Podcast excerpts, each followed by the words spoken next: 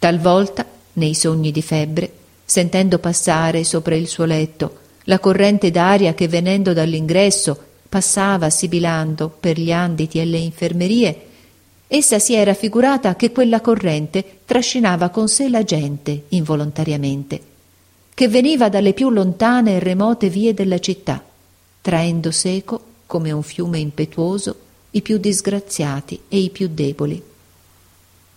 Barberina non vedeva l'ora di uscire dall'ospedale. I primi giorni della convalescenza le parvero interminabili. La sua padrona non si faceva viva, non mandava neppure a chiedere le sue nuove. Finalmente, una mattina, all'ora della visita, il medico le concesse il tanto sospirato permesso di uscire. Barberina si sentiva ancora molto debole, ma non lo disse. Appena finita la visita, si alzò.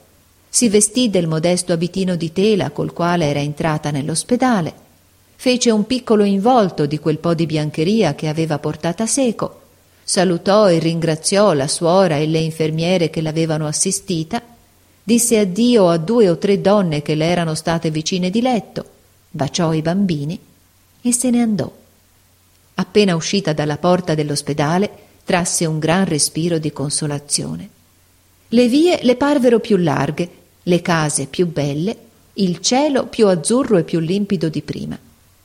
Era una mattina chiara e fresca di settembre. La città era animata da un lieto andirivieni di carrozze e barocci, di gente a piedi e di venditori ambulanti.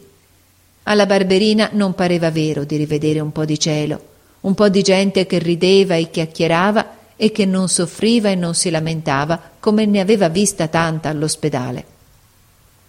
Quella bella mattina, tutta quella lieta attività intorno ad essa, non soltanto le infondevano coraggio, ma le facevano dimenticare la debolezza della quale pativa ancora e i timori che le erano sorti dal non aver riveduto la padrona da tanto tempo.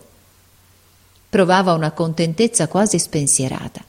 Adesso le pareva d'essere più vicina di prima al suo paese, più vicina al conseguimento di tutti i suoi desideri, e pensava a Luca, pensava a suoi e camminava più lesta che poteva verso la casa della sua signora. Rinvigorita da quella buon'aria, le sue guance pallide si colorivano leggermente e i suoi occhi grandi e ingenui s'aprivano, pieni di sorrisi, alla vista d'ogni cosa. La gente per la strada la guardava con simpatia. Il contegno modesto e gentile, il volto giovanile, fatto pallido e delicato per la malattia e per i lunghi giorni passati nell'ombra di una sala di malati. La veste umile ma pulita e attillata lasciavano una grata impressione a chi passando fermava gli occhi sopra di lei. La barberina, troppo timida per chiedere la via che metteva alla casa dove abitava la sua signora e che era assai discosta dall'ospedale, guardava con attenzione ogni bottega, ogni cantonata, ogni svolta, cercando di rammentarsi i luoghi già veduti altre volte quando usciva per fare le commissioni o per accompagnare i bambini. Camminò molto prima di giungere alla dimora dei suoi padroni. La casa dove essi abitavano era situata in uno stretto crocicchio di viuzze anguste e buie che formicolavano di gente e di carrozze. Quando Barberina la vide da lontano e scorse le gelosie bigie del salotto e l'altre mezze aperte delle camere dei bambini, e poi più giù al mezzanino quelle della sua cucina, provò una gran gioia, quasi rivedesse la casa paterna dopo essere stata lungo tempo in mezzo a gente straniera. Affrettò il passo e non sentì più né stanchezza né debolezza. Entrò nella porta e passò subito nell'andito di una stretta e bassa portineria, nella quale, pressoché nascosta da una vetrata sudicia e affumicata, cuciva la vecchia portinaia, con un grosso gatto accoccolato fra le pieghe della sottana. Eh, eh! fece questa con una vocina stonata, vedendola passare così di furia. Eh, ragazzina, chi cerca? Sono la barberina, signora Rosa, rispose subito quella, affacciandosi ad uno sportello nella vetrata e salutandola con un sorriso. Sono guarita e torno dalla mia signora. Dalla sua signora, esclamò la portinaia levandosi gli occhiali e fissandola con maraviglia. La sua signora? Ma quale? Quale? replicò la barberina. Ma la mia, la signora Rossi. e si sentì invadere da uno sgomento indefinibile, quasi le sovrastasse una sventura. La portinaia la guardò un momento con aria di compassione e di curiosità ad un tempo. Come mai non ha saputo? E si fermò di nuovo per guardarla. Che cosa? disse la barberina tutta impaurita. Che cosa è stato? La mia signora è forse malata? Sta male? E vedendo nel viso della portinaia un che di affermativo, come se dicesse di sì, fece un movimento per andar via e correr su per le scale, ma la signora Rosa la trattenne con un gesto imperioso. Dove va? Stia qui, su non c'è più nessuno. La sua signora è partita. Partita, ripeté sgomenta la barberina, e le parve che il tetto della vecchia casa calasse giù a poco a poco e la coprisse, la soffocasse, le togliesse l'aria e la luce. Si appoggiò ad un lato della vetrata e dopo un momento sussurrò di nuovo Partita. Partita senza dirmi niente, senza avvisarmi. Eh, bambina mia, replicò la portinaia che stava attenta e aveva udite le sommesse parole della barberina. Certe partenze non si possono strombettare tanto prima di farle. La tua povera signora ha dovuto partire da un momento all'altro senza cerimonie. Suo marito è fallito. Fallito, disse Barberina guardandola. Che cosa vuol dire? Vuol dire. vuol dire. santa ignoranza! Non sa ancora che cosa vuol dire un negoziante che fallisce, replicò la signora Rosa, che non aveva l'abitudine di dare lì per lì pronte definizioni delle sue parole. Per carità, signora Rosa, mi dica che cosa è stato, dove sono andati, tornò a dire la barberina con tono supplichevole, mentre le balenava una lontana speranza che non fossero andati tanto distante da X da non poterli raggiungere. Dove sono andati? Esclamò la portinaia con un mezzo sorriso e una soffiatina stridula che significava per lei il concetto di una distanza ignota e incommensurabile. Dove sono andati? aggiunse, servendosi di nuovo della parola. Lo sa la Madonna dove sono andati. Certamente dove sperano che non si possa ritrovarli. E non torneranno più? domandò ingenuamente la barberina che non poteva convincersi di quello che le diceva la portinaia. Vuole che il signor Rossi torni qui per farsi mangiar vivo da tutti quelli cui deve dei denari? replicò con ironia la portinaia. Vi fu un breve silenzio. Povera signora Rossi, era buona e non si meritava una disgrazia così grossa. Ma gli uomini, gli uomini sono tutti farabutti. Se ne guardi, ragazzina, se ne guardi bene. La barberina non rispondeva fissava il gatto della portinaia che le dormiva ai piedi e lo guardava come fosse un essere mostruoso che le metteva spavento. Perché mi guarda il gatto a quel modo? disse dopo un momento la portinaia impensierita e temendo che quella ragazza avesse il malocchio e potesse portar disgrazia al suo favorito. Ma la barberina non le dava retta. Al primo piano ora chi ci sta? domandò dopo un pezzetto, quasi pensasse ad alta voce. Chi ci sta? rispose con diffidenza la signora Rosa. Ci sta una famiglia tedesca. Hanno seco le loro persone di servizio, tutte tedesche, e quando parlano non si capisce un H. Perché lo vuol sapere? domandò. Non lo so, rispose la barberina quasi fosse mezza stupida, e ricadde nel silenzio di prima. Avrebbe voluto poter andar di sopra, guardare in quelle camere e convincersi che veramente i suoi padroni non c'erano più. La portinaia la fissava sospettosa e compassionevole, ora diffidando della propria compassione, ora vergognandosi per pietà d'essere troppo sospettosa. Che cosa debbo fare adesso? disse finalmente la ragazza, raccogliendo il povero involto dei suoi panni e poggiandolo con una mossa di abbandono e disperazione sull'assicella che serviva da parapetto allo sportello della portinaia. Che cosa debbo fare? Dove andare? Ma ah, fece la donna. Che cosa vuole che le dica io? È una disgrazia per lei. Ma si faccia coraggio.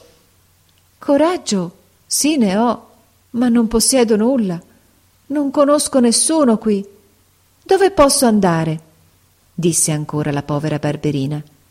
Si cerchi un servizio, replicò la portinaia. È una brava ragazza, sana, giovane, onesta. Che diamine, lo troverà sicuramente un padrone. E un buon padrone, meglio di questi che sono andati via. E la portinaia, che sapeva l'arte del consolare e credeva di confortare la barberina parlandole male dei suoi padroni di prima, stava per incominciare una litania di recriminazioni confortatrici. Ma la ragazza l'interruppe subito. Oh, non ne parli male, disse. Erano tanto buoni. Mmm, buoni, fece la vecchia scontenta. E l'hanno lasciata in questi panni. Per carità, mi aiuti lei, signora Rosa. Mi cerchi un servizio.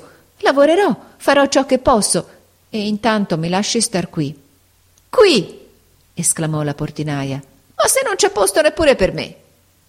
Io ne prenderò così poco, signora Rosa, così poco. Dormirò sopra una seggiola. Non le darò maggior noia del gatto che le dorme così fra i piedi. Mi tenga qui fin tanto che ho trovato padrone, diceva con voce supplichevole la giovanetta. Lo troverò presto un padrone. Mi accontento di fare i più duri lavori. Mi vorranno bene, mi terranno di certo. Potrò guadagnare qualcosa e forse trovar modo di sapere dov'è la mia signora e raggiungerla. Raggiungerla! Ripeté la portinaia che guardava con maraviglia la barberina che le parlava fra i singhiozzi. La signora Rosa era molto noiata della piega che prendeva la conversazione e pensava tra sé e sé al modo di districarsi da questo imbroglio. La barberina la supplicava sempre e parlava sempre di trovare il modo di raggiungere la sua signora, cosa che alla portinaia sembrava tanto ineffettuabile quanto assurda. Ah, compiango, cara ragazzina, disse finalmente. Ma io sono una povera vecchia che non può far altro che raccomandarla, raccomandarla tanto alla Madonna Santissima perché la protegga, e raccomandarla anche a della brava gente perché la prendano o le trovino un servizio. Su, via, coraggio, non faccia delle storie qui in portineria. Se il padrone di casa passasse ora, sentirebbe il che mi tocca. Non si scherza con lui, sa? Mi manderebbe via senz'altro se la tenessi qui anche soltanto fino a questa sera. La povera barberina tacque sgomenta. In quella casa, fra quelle mura conosciute, le pareva di non essere ancora del tutto abbandonata. Ma uscire da quella porta, andare fra gente che non conosceva, andare dove? Il pensiero della barberina si fermava sbalordito dinanzi a questo terribile dilemma. Aveva paura e le tremavano le gambe. La portinaia, che si puliva le lenti degli occhiali con un vecchio fazzoletto di cotone color turchino, ebbe un po' di compassione. L'ortolana qui sotto, la Beppa. La conosce la Beppa? disse alzando la voce perché le sembrava che la ragazza non udisse le sue parole. Sì, mormorò con voce fioca la barberina. Ebbene, la Beppa sa di parecchi servizi. Me ne parlò ieri e tutti buoni. C'era una signora che cercava una donna subito. Vada dalla Beppa, vada a nome mio. Dica che è la Rosa Portinaia che la manda e che venga pure da me chi vuole apprendere informazioni che le darò buone. Grazie disse la ragazza e fe una mossa per levare l'involto dei suoi panni dal davanzale dello sportello. Ma poi lo lasciò stare perché non trovò in sé la forza di muoversi. Non poteva risolversi a lasciare quel luogo o ad andar via da quella casa. Non perda tempo, tornò a dire con tono più duro la portinaia. Quel servizio può esserci ancora se la si spiccia. Vada, qui, come le ho già detto, non ci può stare.